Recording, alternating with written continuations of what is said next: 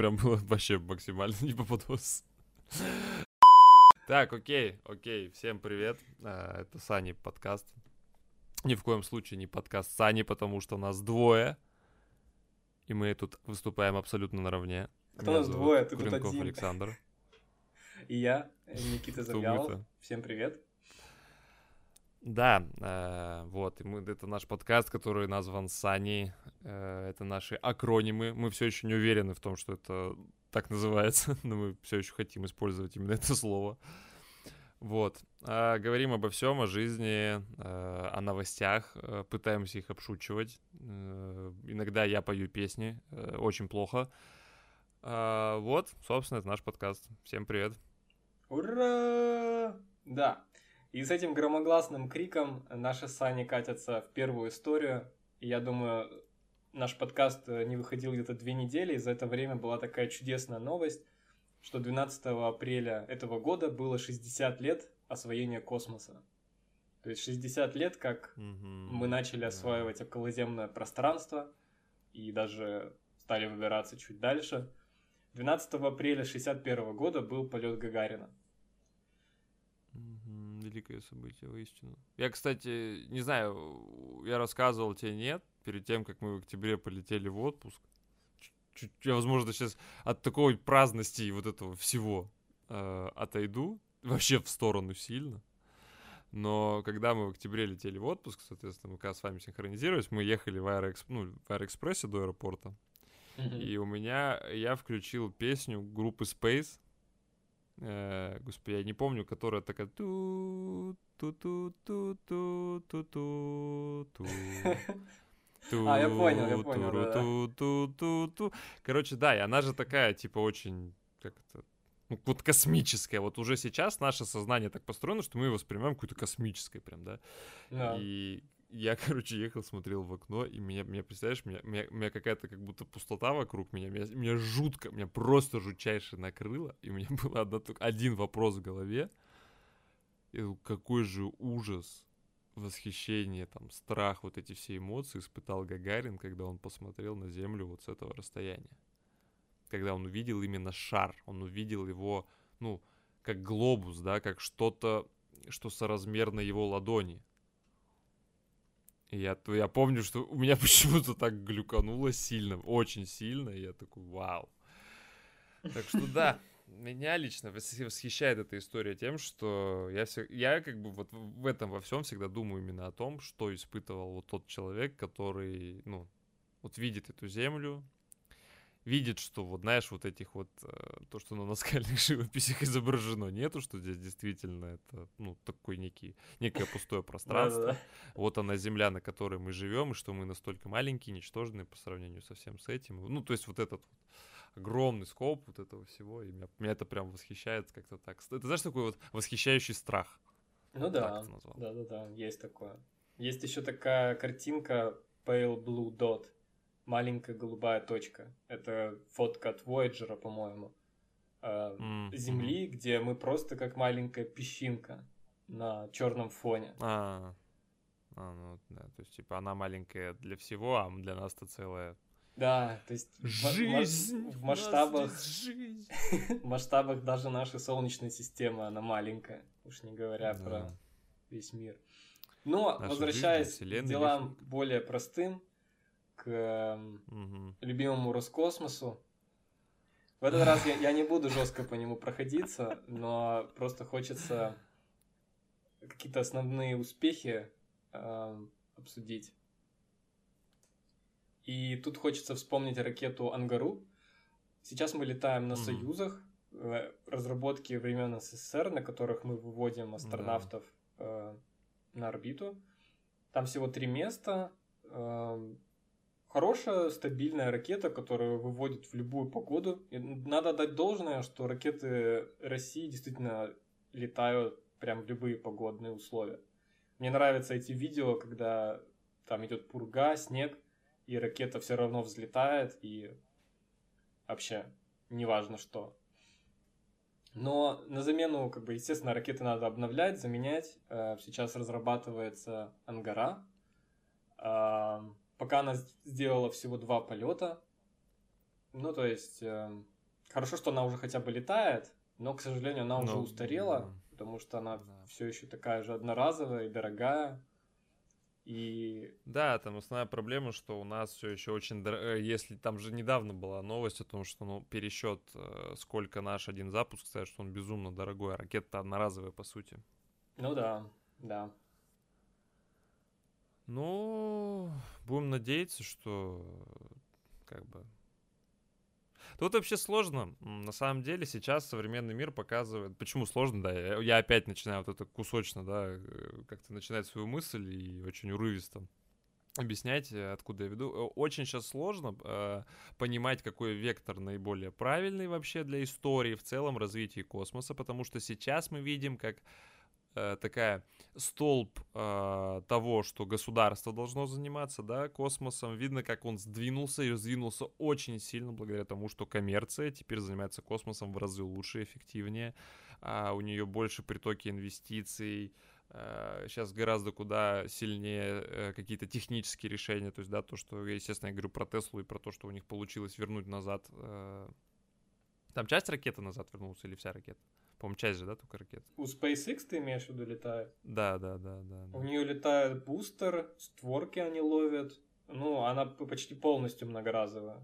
То есть, по-моему, Вот, только то есть, как бы, да. вторая, вторая ступень у них э, сгорает, но это супер дешево, скажем так, по сравнению с ракетой. Во- Вот, да, и как бы основа нашего космоса идет на том, что это государственная абсолютная история, хотя Роскосмос является компанией, но это, в принципе, госкомпания, которая бюджетируется, да и, ну, у нас, как я понимаю, наш космос очень пока, да не пока, он в целом, наверное, сейчас не очень прибыльный, как бы вот, к сожалению, есть такое веяние, плюс, э, наверное, какие-то не самые эффективные решения менеджмента, возможно. Возможно, в целом у нас в стране не самое лучшее время и прочее. Вот. Но мы конкретно наблюдаем, что сейчас коммерция побеждает. Очень сильно побеждает, очень круто побеждает. Это нас подводит к мысли, что где деньги, там и лучше. Но не всегда. Ну, вообще мысль Вот. немного другая, на самом деле. Я, я думаю, можно более позитивно закончить, что появляется конкуренция, появляется новый тип абсолютно конкуренция, и я думаю, это здорово. Я думаю, в любом случае через 20 лет будет что-то невообразимое. Нет, я, я, значит, неправильно повел себя, действительно, такой тон. Я к тому, что сейчас сложно, в том, я имел в виду что? Что сложно принять сам факт, что коммерция сейчас э, более эффективна. Конкуренция, ну да. которая появилась именно в коммерции, да, вроде как бы тут для большой страны, там, для наследников Советского Союза и все такое, э, как бы показывает такие супер крутые результаты, да, вот, которые, как бы, подсветил ранее. И, соответственно, это, это хорошо, это прекрасно, любая конкуренция, это очень хорошо. И мы просто будем надеяться, что когда-то компания Роскосмос сможет выйти на новый уровень. Вот. Я не знаю, нужно ли для этого сохранять стратегию, то, что они, то, то, как они двигаются, либо нужно менять, я не знаю. Не могу ответить на этот вопрос, но мы будем надеяться, что российская космонавтика будет развиваться. Кстати, недавно Ура. видел шикарный видос, где, где русы, там, там, по-моему, два российских космонавта, один американец. Сейчас сказать, не знаю, кто третий, но два точно русских. И один из космонавтов очень так не- очень сильно нецензурно выражаясь, говорит о том, как ему надоело летать в этот космос. И он это так описывает обыденно, типа, да вот, что-то собираться куда-то лететь, все. Последний раз летаю, все, надоело.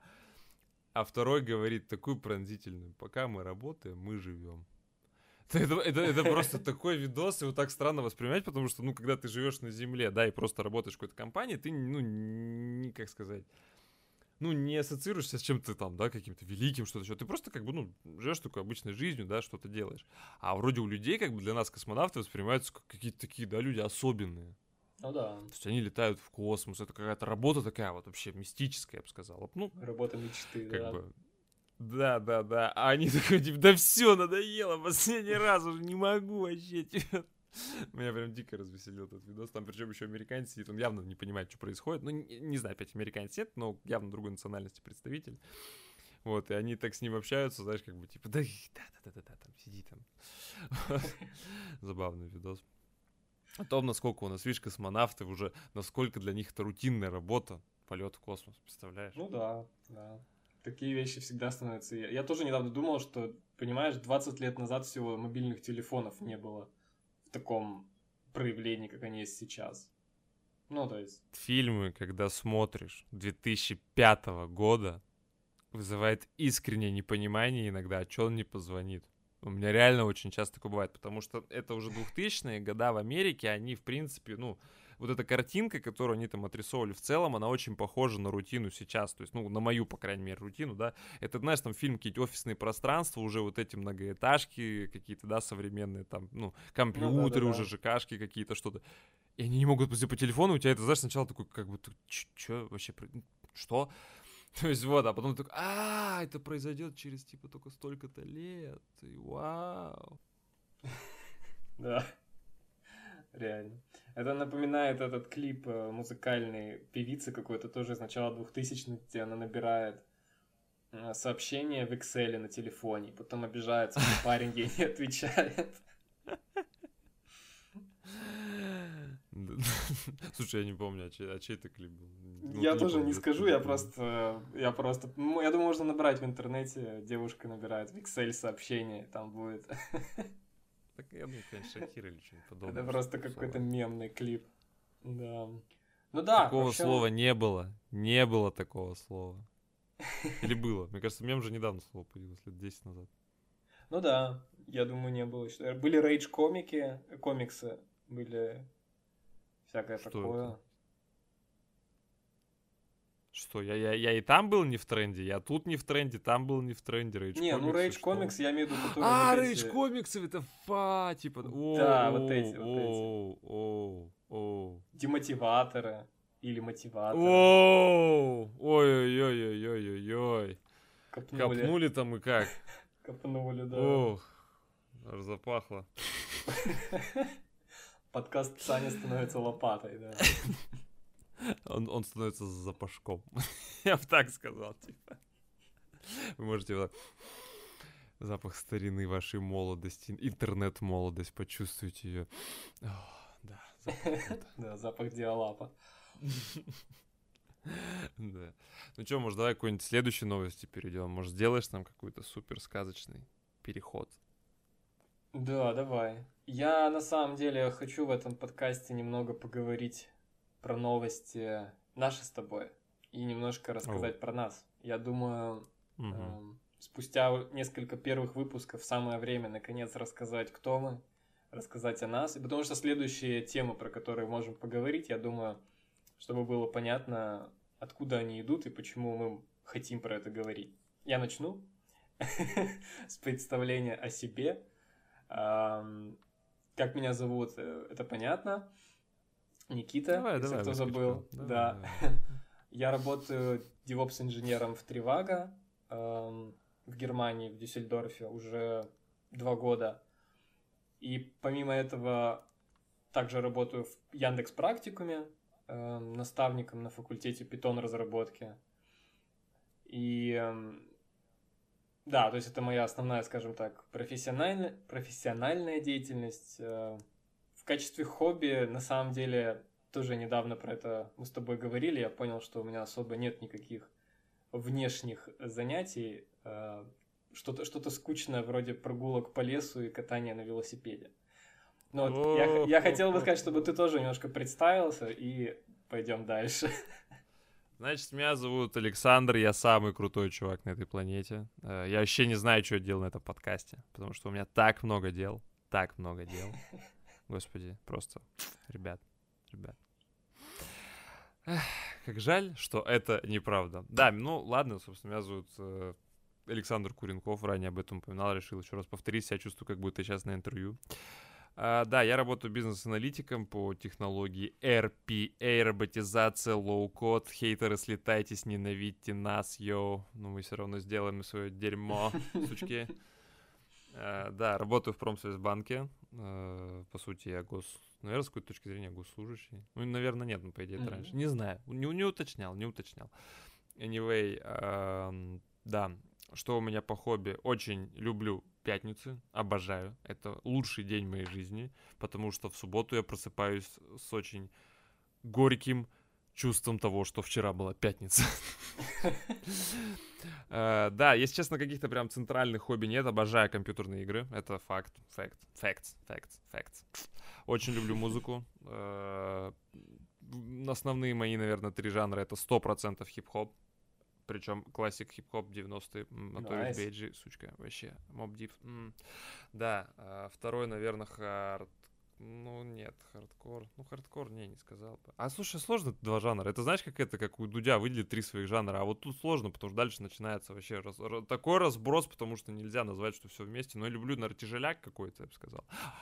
И вот просто как выделить группу The Hatters, потому что это алко-хардкор. Такого жанра не особо много и есть. Но вот ну, я бы даже сказал, я, что алка, просто, мне кажется, хардкор. Думаю, да, нормально. гулять не люблю, значит, по лесам ненавижу. Это вообще, нет, нет, не про меня. Эм, вот, ну и восхищаюсь Никитой, наверное, вот, вот, вот так. А я тобой восхищаюсь. А, и вот это, наверное, очень правильно, что мы восхищаемся друг другом. Такие латентные гомосексуалы мы на самом деле.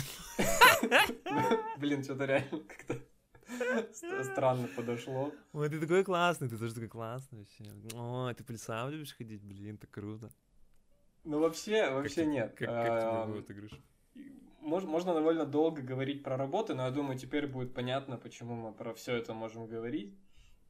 И сегодня, я думаю, можно поговорить про такую тему, как про две такие темы, как профессиональное выгорание и синдром самозванца. Что думаешь? Да, вот так вот. А, ну, давай поговорим. Ну, наверное, ты, если хочешь эту тему прям так начать, э, э, нужно сказать, что инициатива данной темы от тебя вроде исходил, по-моему, да? Или я ошибаюсь? Да, да. я, возможно, я когда-то...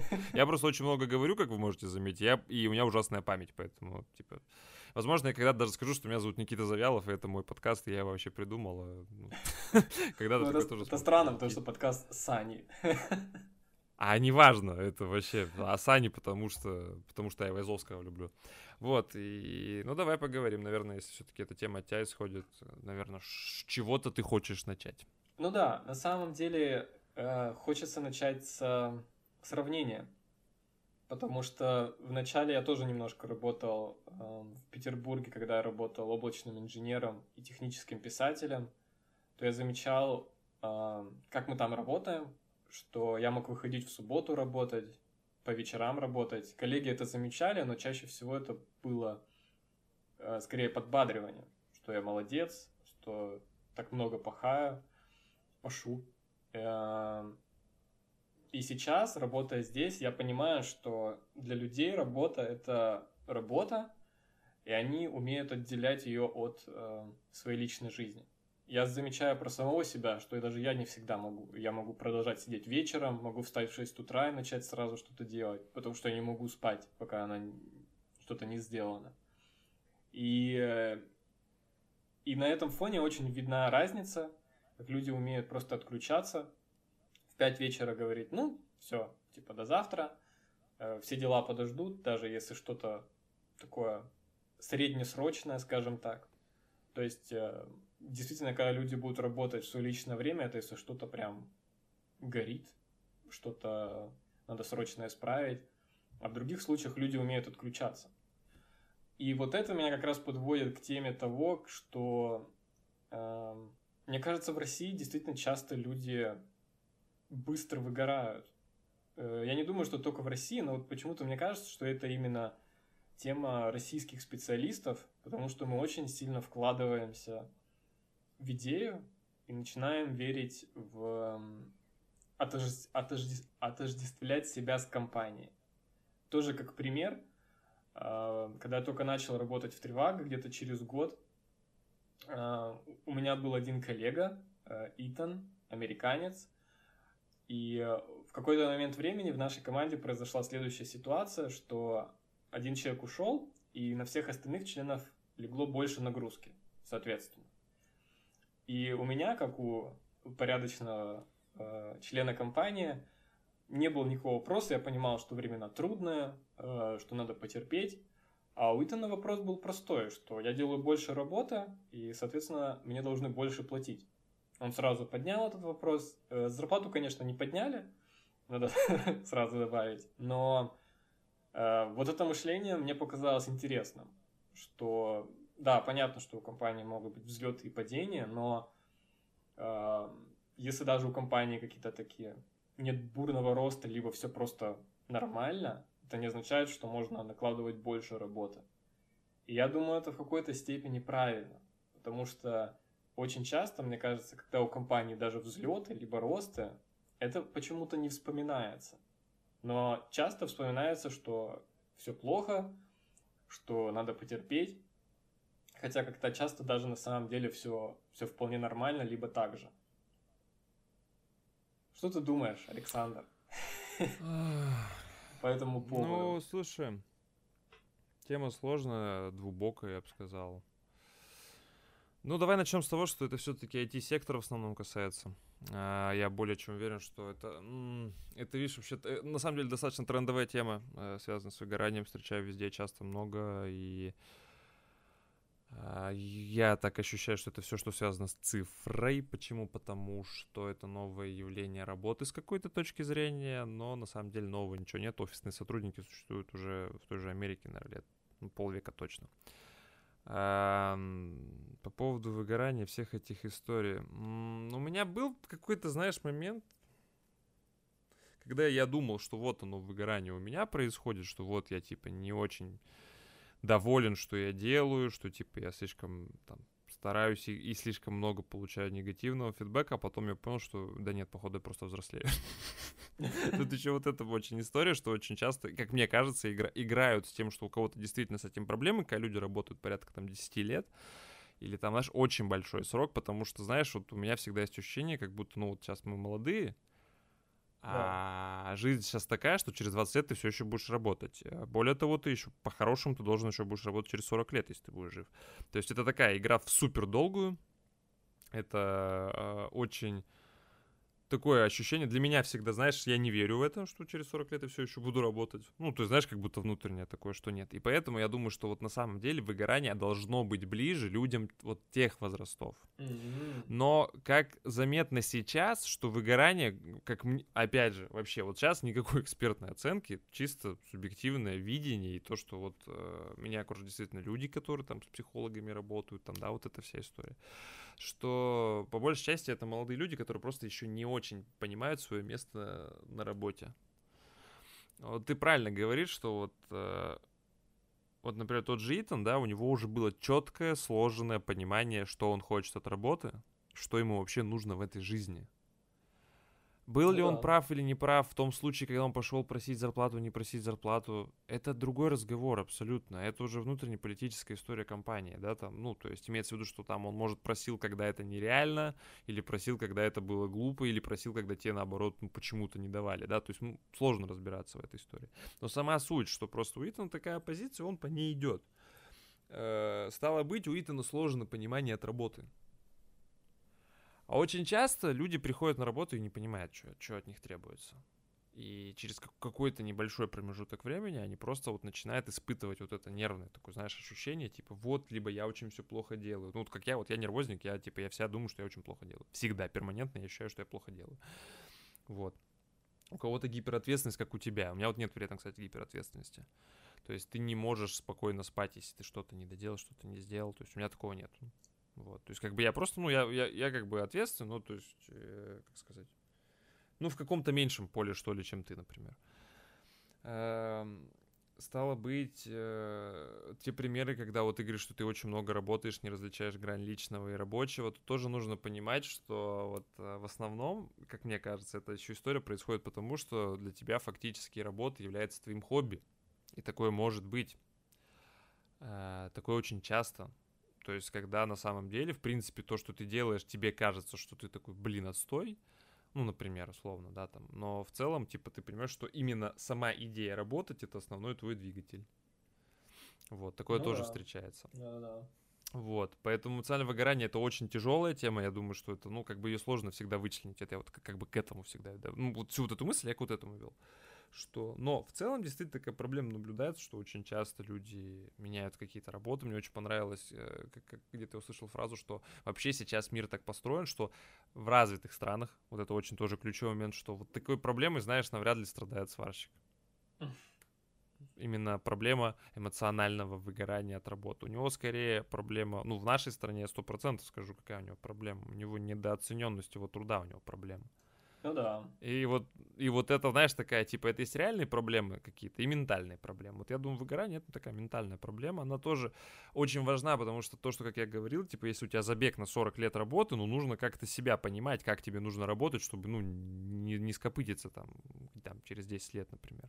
Перестараться очень сильно и все, и умереть. Бывает. Возьмите соседнюю Японию, где там переработки это является часть культуры вообще нормальной просто. Ну да. Поэтому да, тут да.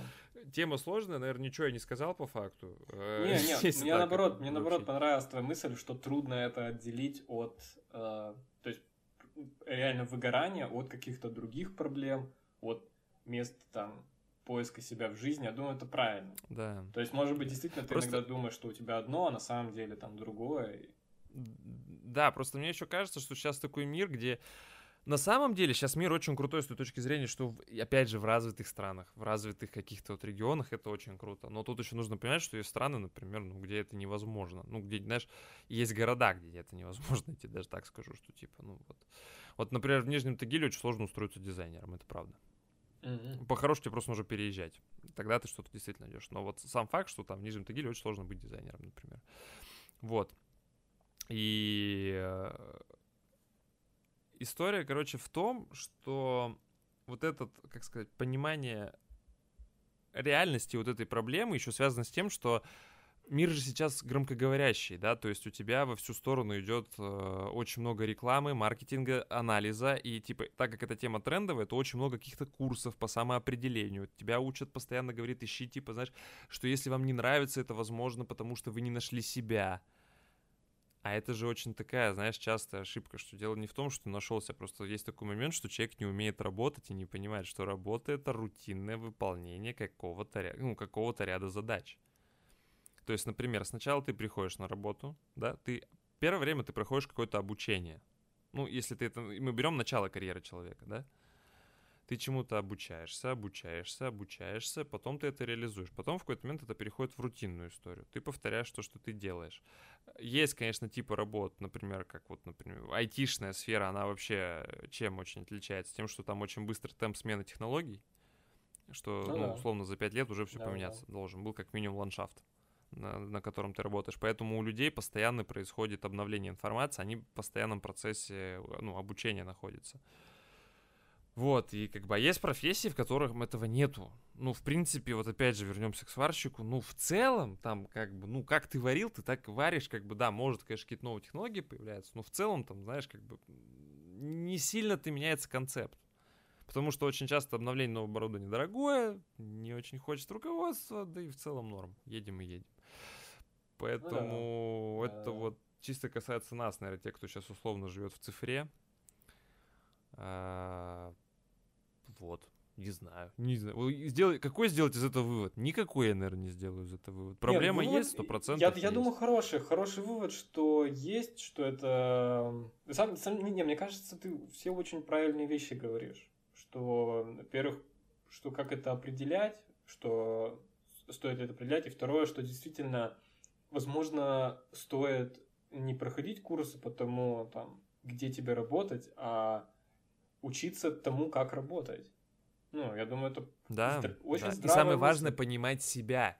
То есть, вот, ну, как бы действительно тут важно понимать, вот, ну, это очень сложно, это вся тонкая грань, но понимать, что тебя эксплуатируют, и, например, у тебя огромный потенциал, ты можешь что-то делать лучше, больше, да или в целом ты не хочешь это делать действительно, потому что не хочешь этого делать, то это одна история абсолютно. А другая история, когда ты просто, ну, как-то, знаешь, типа ленишься, отказываешься, по сути, и не хочешь принимать правила игры.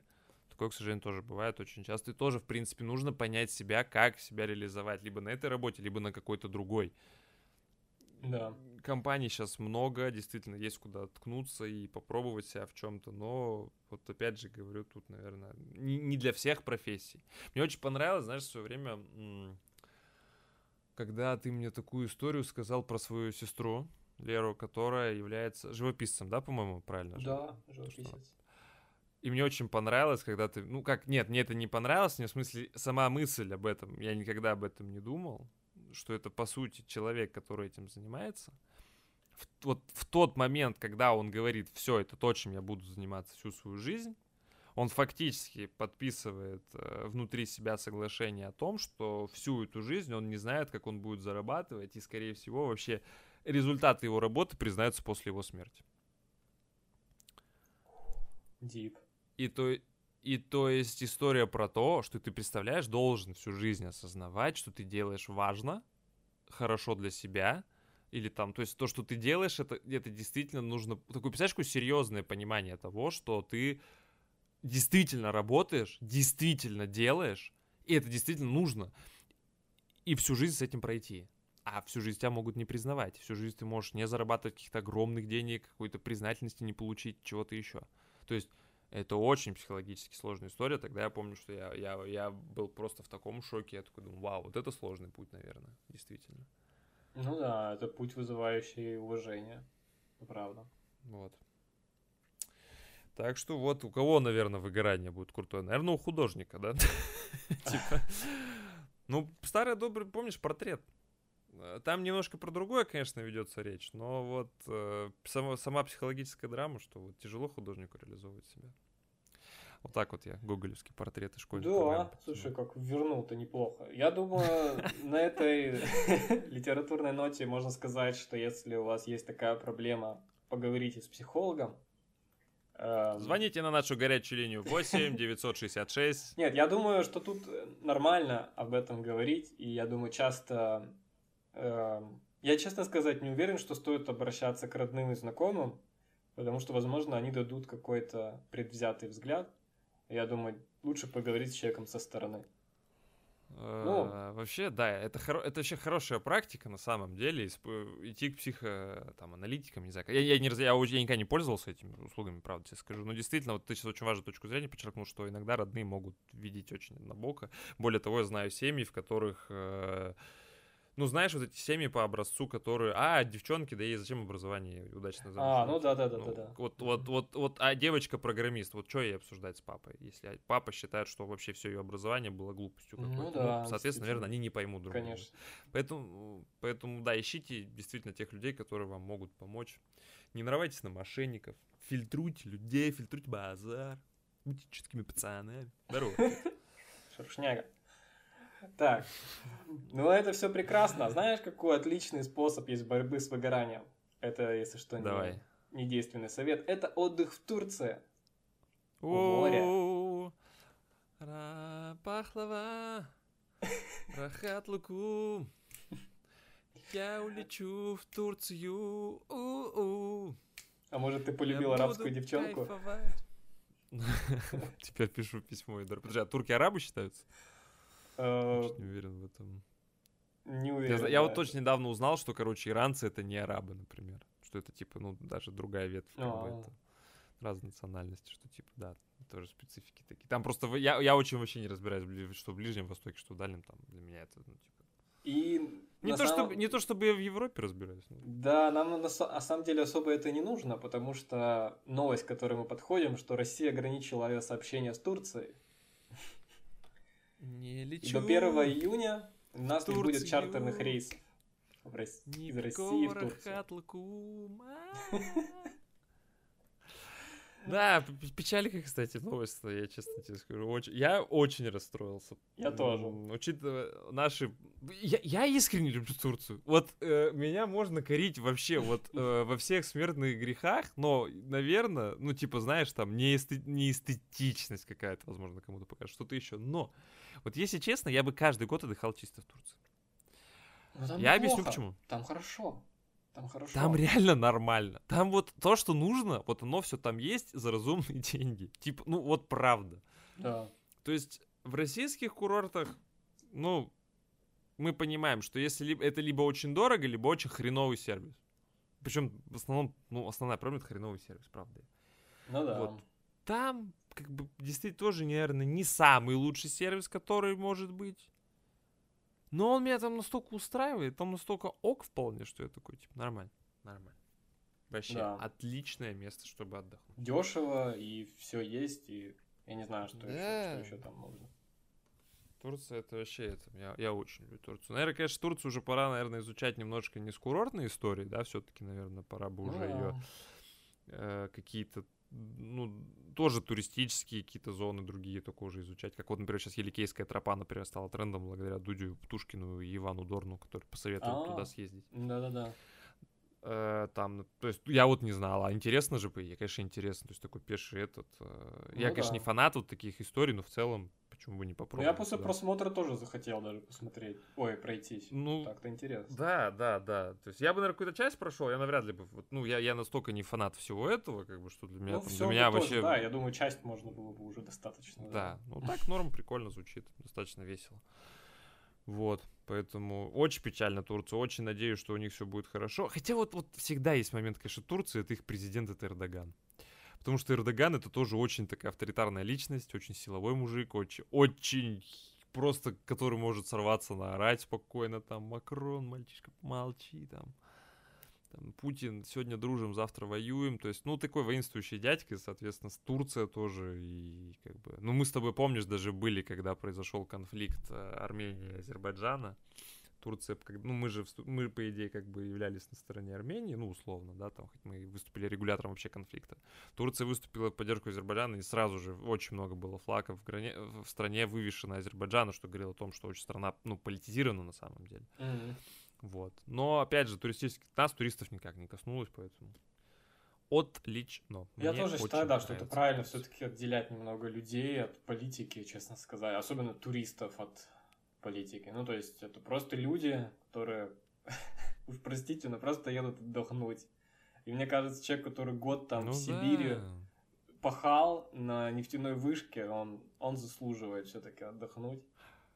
О, кстати, что, могу вставить забавную историю про холодильника, про семью холодильника. Так, давай. Я, я не знаю, надо, нет, сейчас я...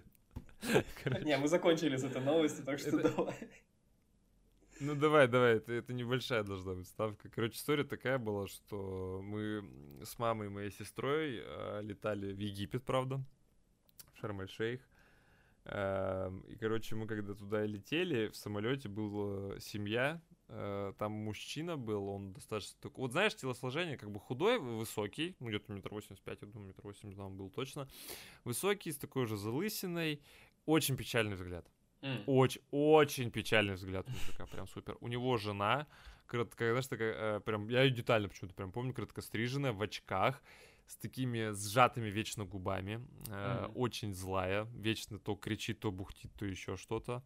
Она кричит, э, у них трое детей, старшая дочь лет 14, э, средний сын, э, такой типичный задрот э, в компьютер, не в компьютерной, а именно в мобилке. Он играл, у него что-то, что-то было типа подобие PSP или ну какой-то вот мобильной А, приставки. ага, ага. Он постоянно играл, он, ну, то есть как бы и и он вообще был вне мира этого. И третий, по-моему, был совсем маленький тоже сын, ну ему там типа два года условно, то есть мелкий. Мама на нервиках, на стрессе вообще перманентном просто. Старший подросток формата «ну, мам», я Мгм. еще в Турцию еду, там, такая уже девчонка, ей там 14, ну да, по-моему, так было. И, короче, и, а муж, он просто был непробиваемый. Вот, знаешь, вот он не слышал, по-моему, ничего, что говорит жена уже. То есть, ну вот вообще все, он в другом мире находится. Жестко. Вот, и к чему двигается-то эта история? Мы уже прилетаем в отель, там, и как, как бы как там, стандартная вот эта пятизвездочная инклюзивная история. Ты ходишь на завтрак, на обед и на ужин в ресторан, да, там. И когда вот там мы проходили из нашего номера до ресторана, там мы проходили один из бассейнов, который был на территории, там вот этот мужик постоянно тусил. Вот я клянусь, я выходил, если в 8 утра, он уже там был. Причем один.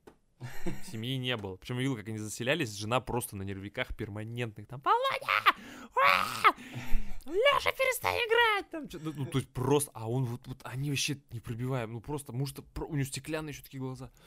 И вот он, короче, каждый раз, как проходил до ресторана, э, этот мужик сидел, и там как бы был бар, и он просто подходил такой, double whiskey. Ему наливали double whiskey, он садился обратно и садился. То есть он просто бухал с самого утра. Наступало время, условно, там 9, он шел, двигался с семьей, кушал, возвращался на эту точку и продолжал бухать. Ну, время от времени, естественно, он вырубался. Э, я его, по-моему, ни разу не видел ни на одной местной развлекухе. То есть там, там же какие-то были истории. Я его на пляже даже ни разу не видел, я тебе больше скажу. То есть семью-то его видел, его не видел. Он только вечерам там по каким-то внутренним маркетам таскался, но он обычно уже был синий. Короче, мы его прозвали просто холодильника, а, соответственно, его семью армия холодильника, потому что он перманентно был бухой.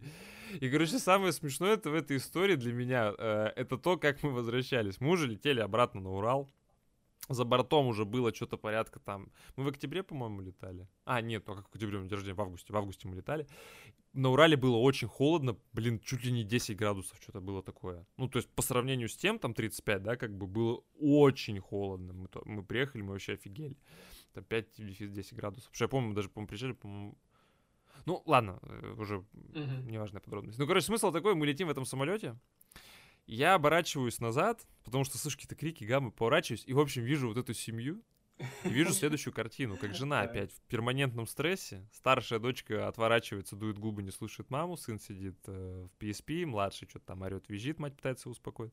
И этот мужик сидит, и понимаешь, он сидит, он нап- напряг спину, напряг задницу, и он как бы, знаешь, как будто вот вперед пытается что-то увидеть. Ага. И он сидит уже в свитере, а там жарко, пипец просто было, мы летели. Ну не жарко, ну так, ты сидишь в футболке. А он сидит в свитере, и он улыбается. Он, и вот он реально едет домой, понимаешь? Он просто летел домой, наконец-то. Вот, вот, и вот это меня так потрясло. Я помню, что мы оттуда летим. А, ну, мне грустно было, естественно, я там загоревший весь такой, думаю, блин, сейчас там на Урал холодно, все дела а он счастливый, и он пытается, как будто, знаешь, вот как будто он в автобус едет и пытается увидеть вот эту дорогу впереди и увидеть какой-то там знак родной, дом, ну что-то опознавательное, мы его, знаешь, и это было так странно видеть, типа, чё... И он в свитере уже сидел на готове. То лететь часа три, по-моему, летали. По-моему, три часа было. Короче, это вообще самая такая вот...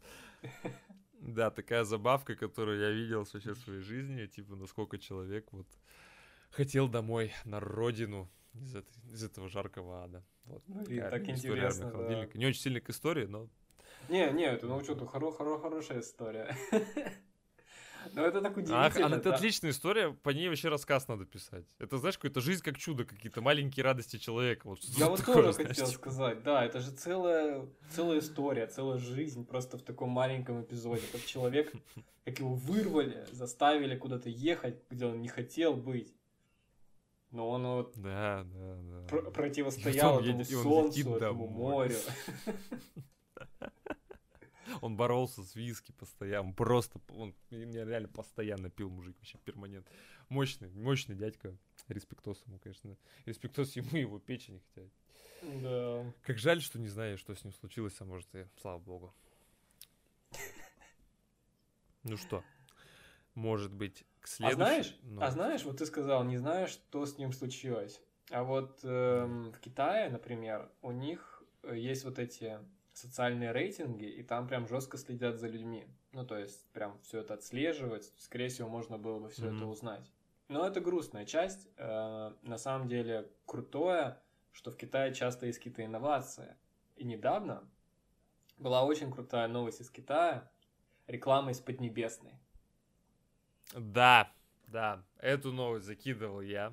Поэтому, ребята, это очень редко, потому что тут важно сказать, что у нас всю новостную в основном историю придумывает Никита. Весь вот этот лайн, который вот выстраивается, это все благодаря трудам Никиты, не моим. Я здесь нахлебник, ребят. Но вот в этот раз я нашел новость. Правда, в Инстаграме. Но это не важно. Короче, в Китае э, реализовали новый формат рекламы. Э, ну, то есть все знают QR-коды, и все знают, ну, надеюсь, что все знают э, огромную популярность QR-кодов э, на пределах Поднебесной. Uh, у них потому что технология оплаты, она при помощи QR-кода. То есть вот у нас как-то получилось, что мы картами платим, а у них почему-то технология оплаты через QR-код, куда вот в разы сильнее развилась. И у них в целом QR-код такая технология достаточно значимая для их страны. В общем, они совместили мои две любимые вещи. Информацию через QR-код. Мне очень нравится, когда ну, ставят там визитки, QR-код и прочее. И дроны. И, в общем, с помощью нескольких сотен вот этих беспилотных дронов они реализуют целый QR-код. И вот по этому QR-коду вы наводите камеру и можете скачать. Там была реклама, в общем, новой мобильной игры. И, это огромно, это видеть надо просто. Это QR-кодина огроменная просто. Висит в И небе. люди просто подносить, да, висит, она висит в небе, и люди вот просто наводят на нее камеру и скачиваются в свое приложение. Но у них вообще это не первый раз уже эта история, это вот там компания, я забыл, Дада, по-моему, называется. Но смысл, в общем, такой, что они уже делали так не только с QR-кодами, они, например, каких-то персонажей игр могли там вот так разместить, то есть, ну, в таком анимешном стиле. Ага. А Они еще цветные дроны. То есть вот круто, ну, что ребята научились вот так вот синхронизировать дронов между собой. э, прикольно. И то, что они вот реализуют это как, как, ну, такую рекламу достаточно забавно выглядит, ну, мне вообще, я в восторге был. Господи, ребят, если я был в восторге от э, 10-минутного или сколько-то, 15-минутного ролика о том, как перевозят мумии со старого э, музея в новый музей, ребят, я был вообще просто восхищен здесь. Вот, э, ну крутая новость, по-моему, вообще прям. Вот у меня это Китай иногда вот, он, причем вот самое смешное, что это как будто бы немножко на поверхности было, да, что вот, ну, дронов можно как-то вот так выставить в определенном порядке. Ну да. Но вот то, что да-да. они QR-код из них выложили, меня прям потрясло. Ну, согласен, это вообще очень необычно. Я, я, я бы точно Очень. навел, по крайней мере, если бы такое увидел. Да просто ради интереса вообще что там, да, даже если бы там было fuck you, элементарно просто того, что... Это ну, Тогда мне типа, нравится, эта картинка такая есть э, в туалете QR-код, ты наводишь, и там типа не сына ободок. Это где такое? Не знаю, просто в интернете был. Мем. Ну это сложно, это, это знаешь, если ты пьяный особенно, блин, это еще какой-то QR-код. Типа.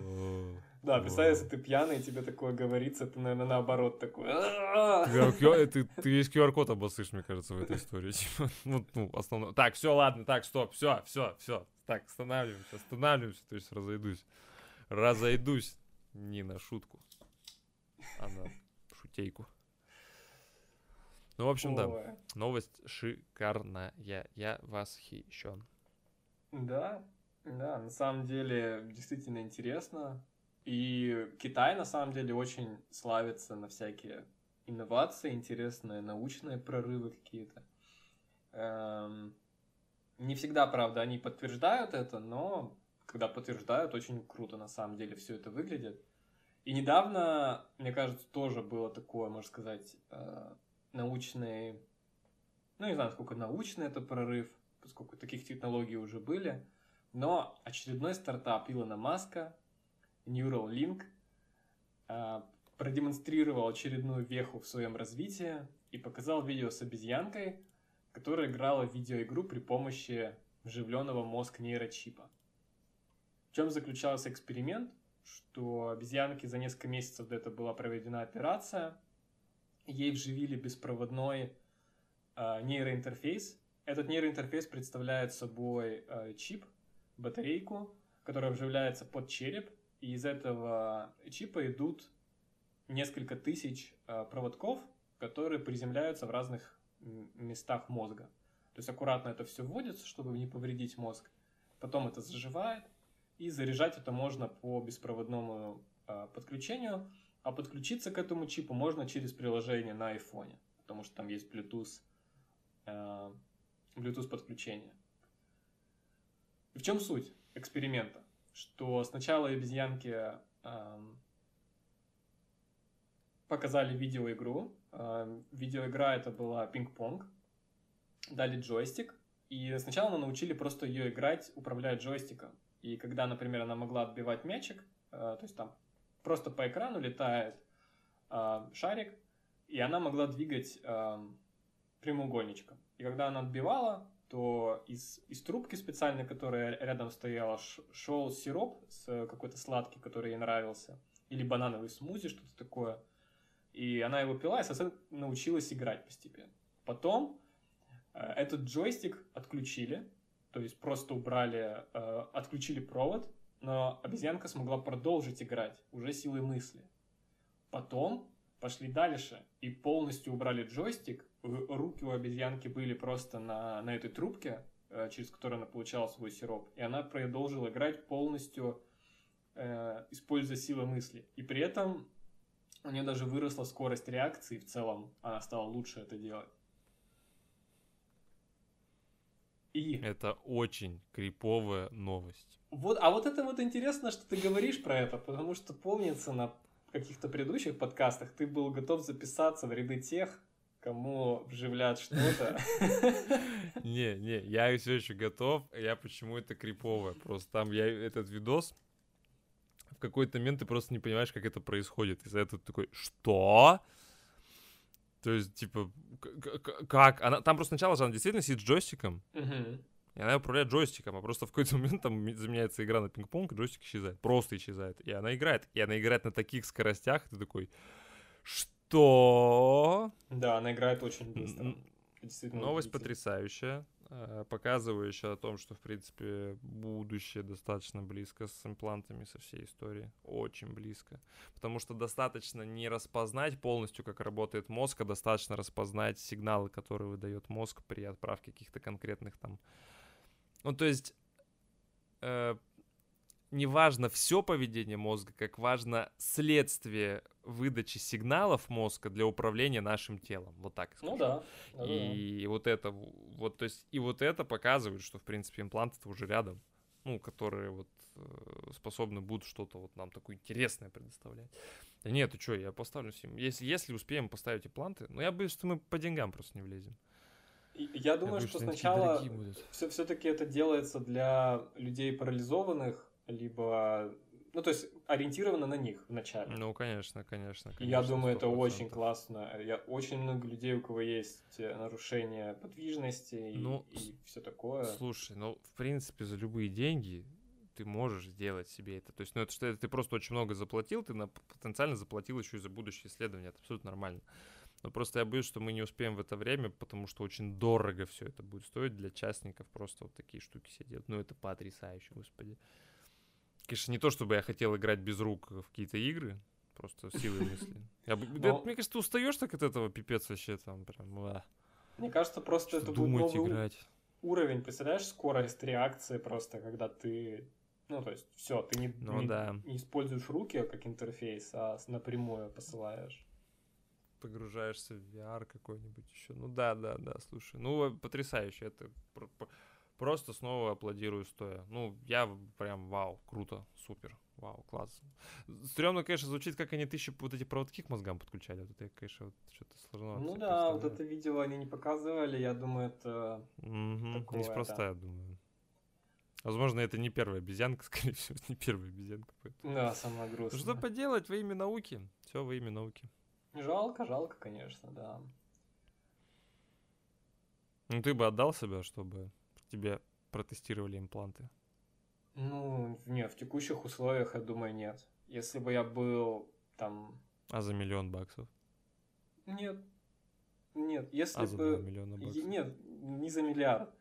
Э, если бы я был там парализованным, либо что-то такое, то есть, и я понимал бы, что мой неудачный даже эксперимент поможет другим людям в такой же ситуации, то да. А не, ну смотри, ты сто процентов на тебе исследуют. Если с тобой будет все окей после эксперимента, ты получаешь кучу денег. Если с тобой все плохо после эксперимента, ну, не повезло. Поэтому это же шикарно. Это же шикарно. Ну не, я бы тоже, мне кажется, сканул бы на самом деле. Да, будущее.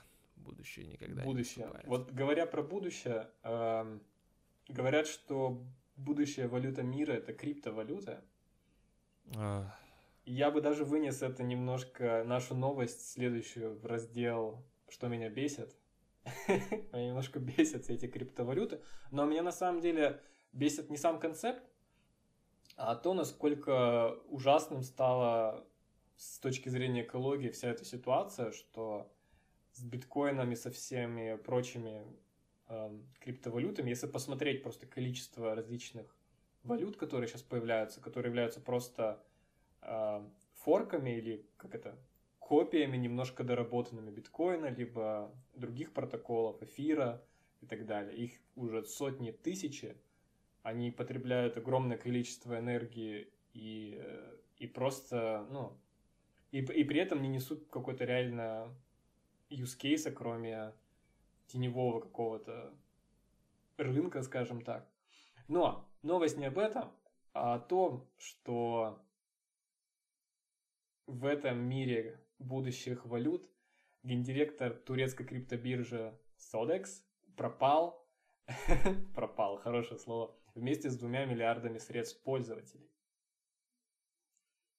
И началось все очень интересно, что 21 апреля биржа перестала работать, а уже через э, несколько дней сайт просто перестал обновляться, исчез.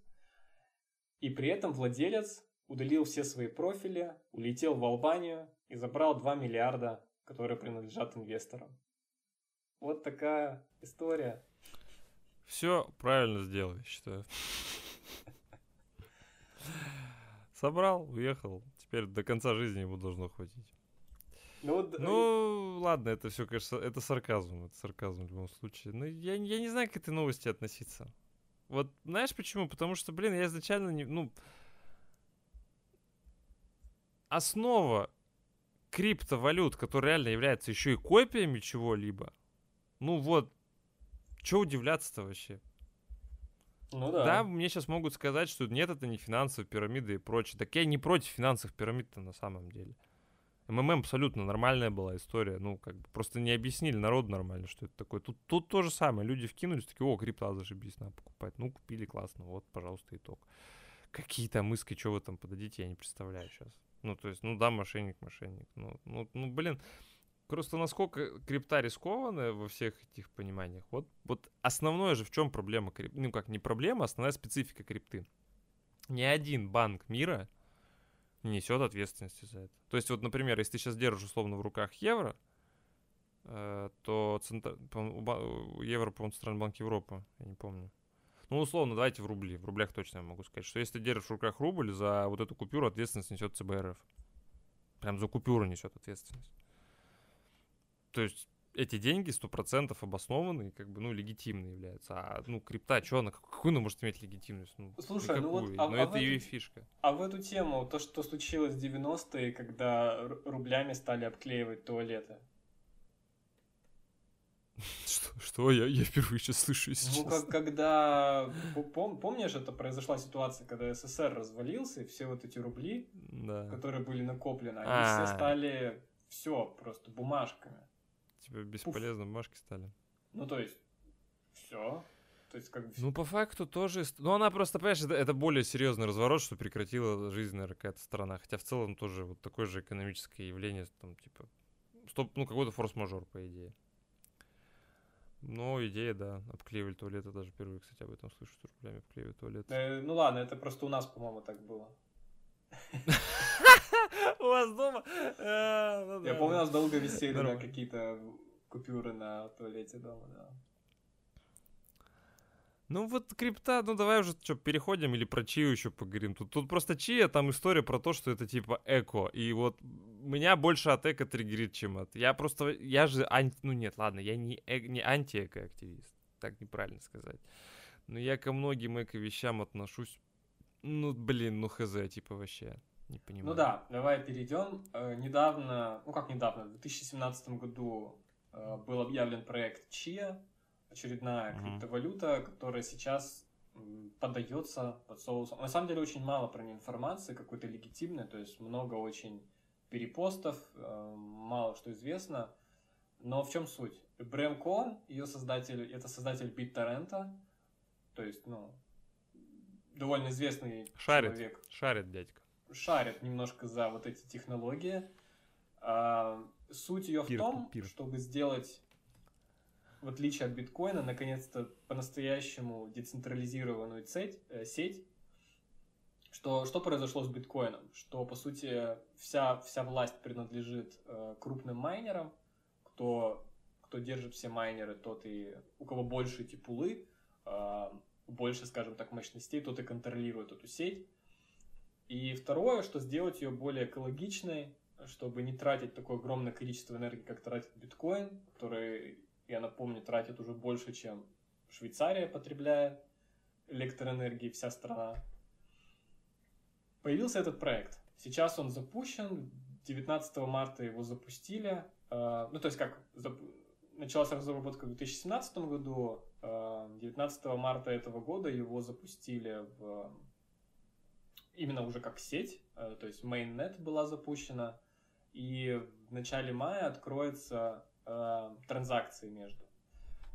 Интересные моменты, которые отличают, мне кажется, вот именно эту новость, почему я вынес от вот этих всех остальных криптовалют и всего прочего, что у нее не будет ICO, вот этого Initial Coin Offering, который, мне кажется, было вот год-два назад, прям бум всех вот этих новостей, что типа поучаствуйте быстрее, то есть купите э, токены до того, как они вышли ну, в открытый доступ, то есть, грубо говоря, ты можешь стать инвестором, купить там тысячу-две тысячи монет, но кто знает, что потом с этой валютой станет, опять-таки, особенно если это опять копия биткоина, скажем так. Здесь немного другой подход. Здесь эм, не будем углубляться в то, как это все работает, но суть в том, что э, в любой вот этой э, криптовалюте необходимо несколько моментов для работы всей сети. И если в биткоине, э, скажем так, вычисление, вычисление служит гарантом того, что э, все транзакции пройдены правильно, что ну, скажем так, что все сохранено, что от точки А до точки Б все дошло как надо, и это правда, скажем так, э, валидация этого является вычисление. То здесь валидацией правильности всех транзакций являются предварительно подготовленные э, блоки, которые называются plots или блоки, наверное, по-русски, и здесь э, вся, по сути, контроль над всей сетью переходит фермерам, а не майнерам. Фермерами они называются, потому что это машины, люди, которые хранят э, вот эти блоки на своих жестких дисках, при этом потребля потребляют минимальное количество энергии для того, чтобы их хранить. То есть тут не требуется каких-то больших вычислений для того, чтобы непосредственно э, быть фермером и участвовать при этом в сети. А, да, и тут также одним из нововведений является, что теперь доказательством для работы сети является доказательство пространства и времени. Ну, то есть, то, что я говорил, что используется место, зарезервир... зарезервированное на дисках. А, на самом деле, не знаю, как... А, я немножко даже почитал а, green paper этой валюты, вычисления, которые они предлагают. А, мне очень нравится, на самом деле, вот этот подход с эко наоборот, что, э, что они выступают именно за то, чтобы отказаться от того, от принципа, что чем у тебя больше мощностей, тем более ты, скажем так, весомый. Кажется, это круто. И второе, что они хотят, чтобы это все не потребляло такое количество энергии.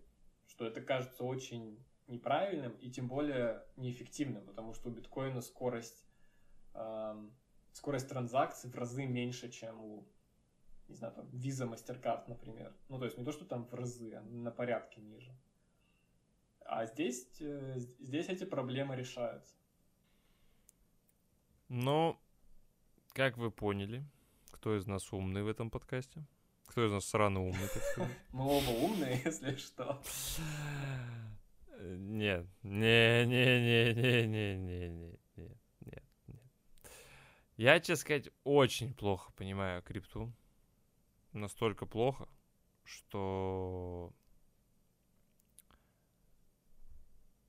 даже не знаю, с чем сравнить настолько плохо. Наверное, настолько же плохо, насколько я не знал, э, где на северном полюсе находятся мишки и пингвины на южном. Вот эта вот история. Вот точно, вот та же история у меня сейчас происходит с криптовалютой. Но мы можем ее, ее с другой Мне точки зрения, да. Не нравится когда говорят слово эко. Как тебе такое? Потому что я в это не верю очень часто. К сожалению, э, то ли у меня сложилось предвзятое отношение, то ли я, я просто отрицаю что-то новое, хорошее. Не знаю, но мне эта приставка как-то всегда настораживает. Но... Когда говорят про электронику и говорят слово эко, меня это вызывает вопросы, когда мне дают картонный пакет и говорят, что это эко. Я такой, ну, ребят, с хрена ли он эко? Сколько вы воды убили, чтобы сделать вот этот эко-пакет? Ну, да. Потому что я, типа, сырьем работал с моего отца, потому что он занимался тогда транспортировкой макулатуры, и весь процесс а, от э, сбора макулатуры до, в принципе, у конечной переработки, там воды уходит просто немерено. Вот, поэтому, слушай, я, э, как сказать, я так понимаю, что просто в данном случае экологичность это такая, скорее, тут фич, фича, просто, да, что типа такой маркетинговый даже, наверное, какой-то ход, просто что прикольно. А основная все-таки история про то, что, ну, наверное, вот то, что я объяснял, я, честно сказать, не очень до конца улавливаю, почему это круче или лучше вот то, что он вот это вот и автори... аутентификация двухфактором, вот эти блоки, то, что держится не у... Э, то, что награда идет фермерам, а не майнерам, вот, и то, что, ну, происходит основная децентрализация, то, что не будет э, такого, что кто-то держит условно один, да, как ты сам говоришь, с биткоином. Наверное, звучит это просто хотя бы честно и логично, что вроде если уж мы вводим какую-то альтернативу э, этим э, деньгам, у которых есть контроль, наверное, логично делать это что-то, ну, типа, приблизительно к тому, что там контроль минимальный со стороны как какого-то ну, да. конкретного лица. Ну, хотя бы звучит честно. Да, другое дело, как это вот. сделано, я согласен. Хотя, в принципе, альтернатива Звучит может честно. быть любой. Да, а то, то, что ты там вот сейчас рассказывал, то, что она вот так вся реализована, типа, круто, я, я что-то не очень понимаю, а как бы, ну, а какая разница? Ну, как бы в чем преимущество-то будет этой честности для конечного потребителя? Я вот этот момент не понимаю, потому что для меня крипта все еще остается такой хренью, которая нужна на нелегальном рынке в основном. Вот какая мне разница? Ну и тем, кто просто майнит и зарабатывает на этом деньги. Ну то есть я не вижу там какого-то, ну вот физического смысла создавать что-то честное. Я вот правда не понимаю. Нет, Возможно, тут я ошибаюсь. имеется в виду честность не, немного, наверное, в другом ключе, что э, не будет такой ситуации, что э, группа злоумышленников, ну, один, один турок соберется и. Не, не, не в этом плане даже, а что, например, в биткоине в теории можно сделать как? Что э, ты можешь создать фейковую транзакцию, что, например, на определенный кошелек поступили средства, и если ты владеешь более половины так. мощностями сети, ты можешь как бы приказать. При... А, ты можешь протолкнуть, да, что да, это ты можешь протолкнуть, что это правда, хотя это неправда. Вот, вот о чем А-а-а. честность идет. А, ну, если такая часть, то это, это большая, большая проблема биткоина. И здесь ее нет. Вот поэтому и считается, что это неплохой подход.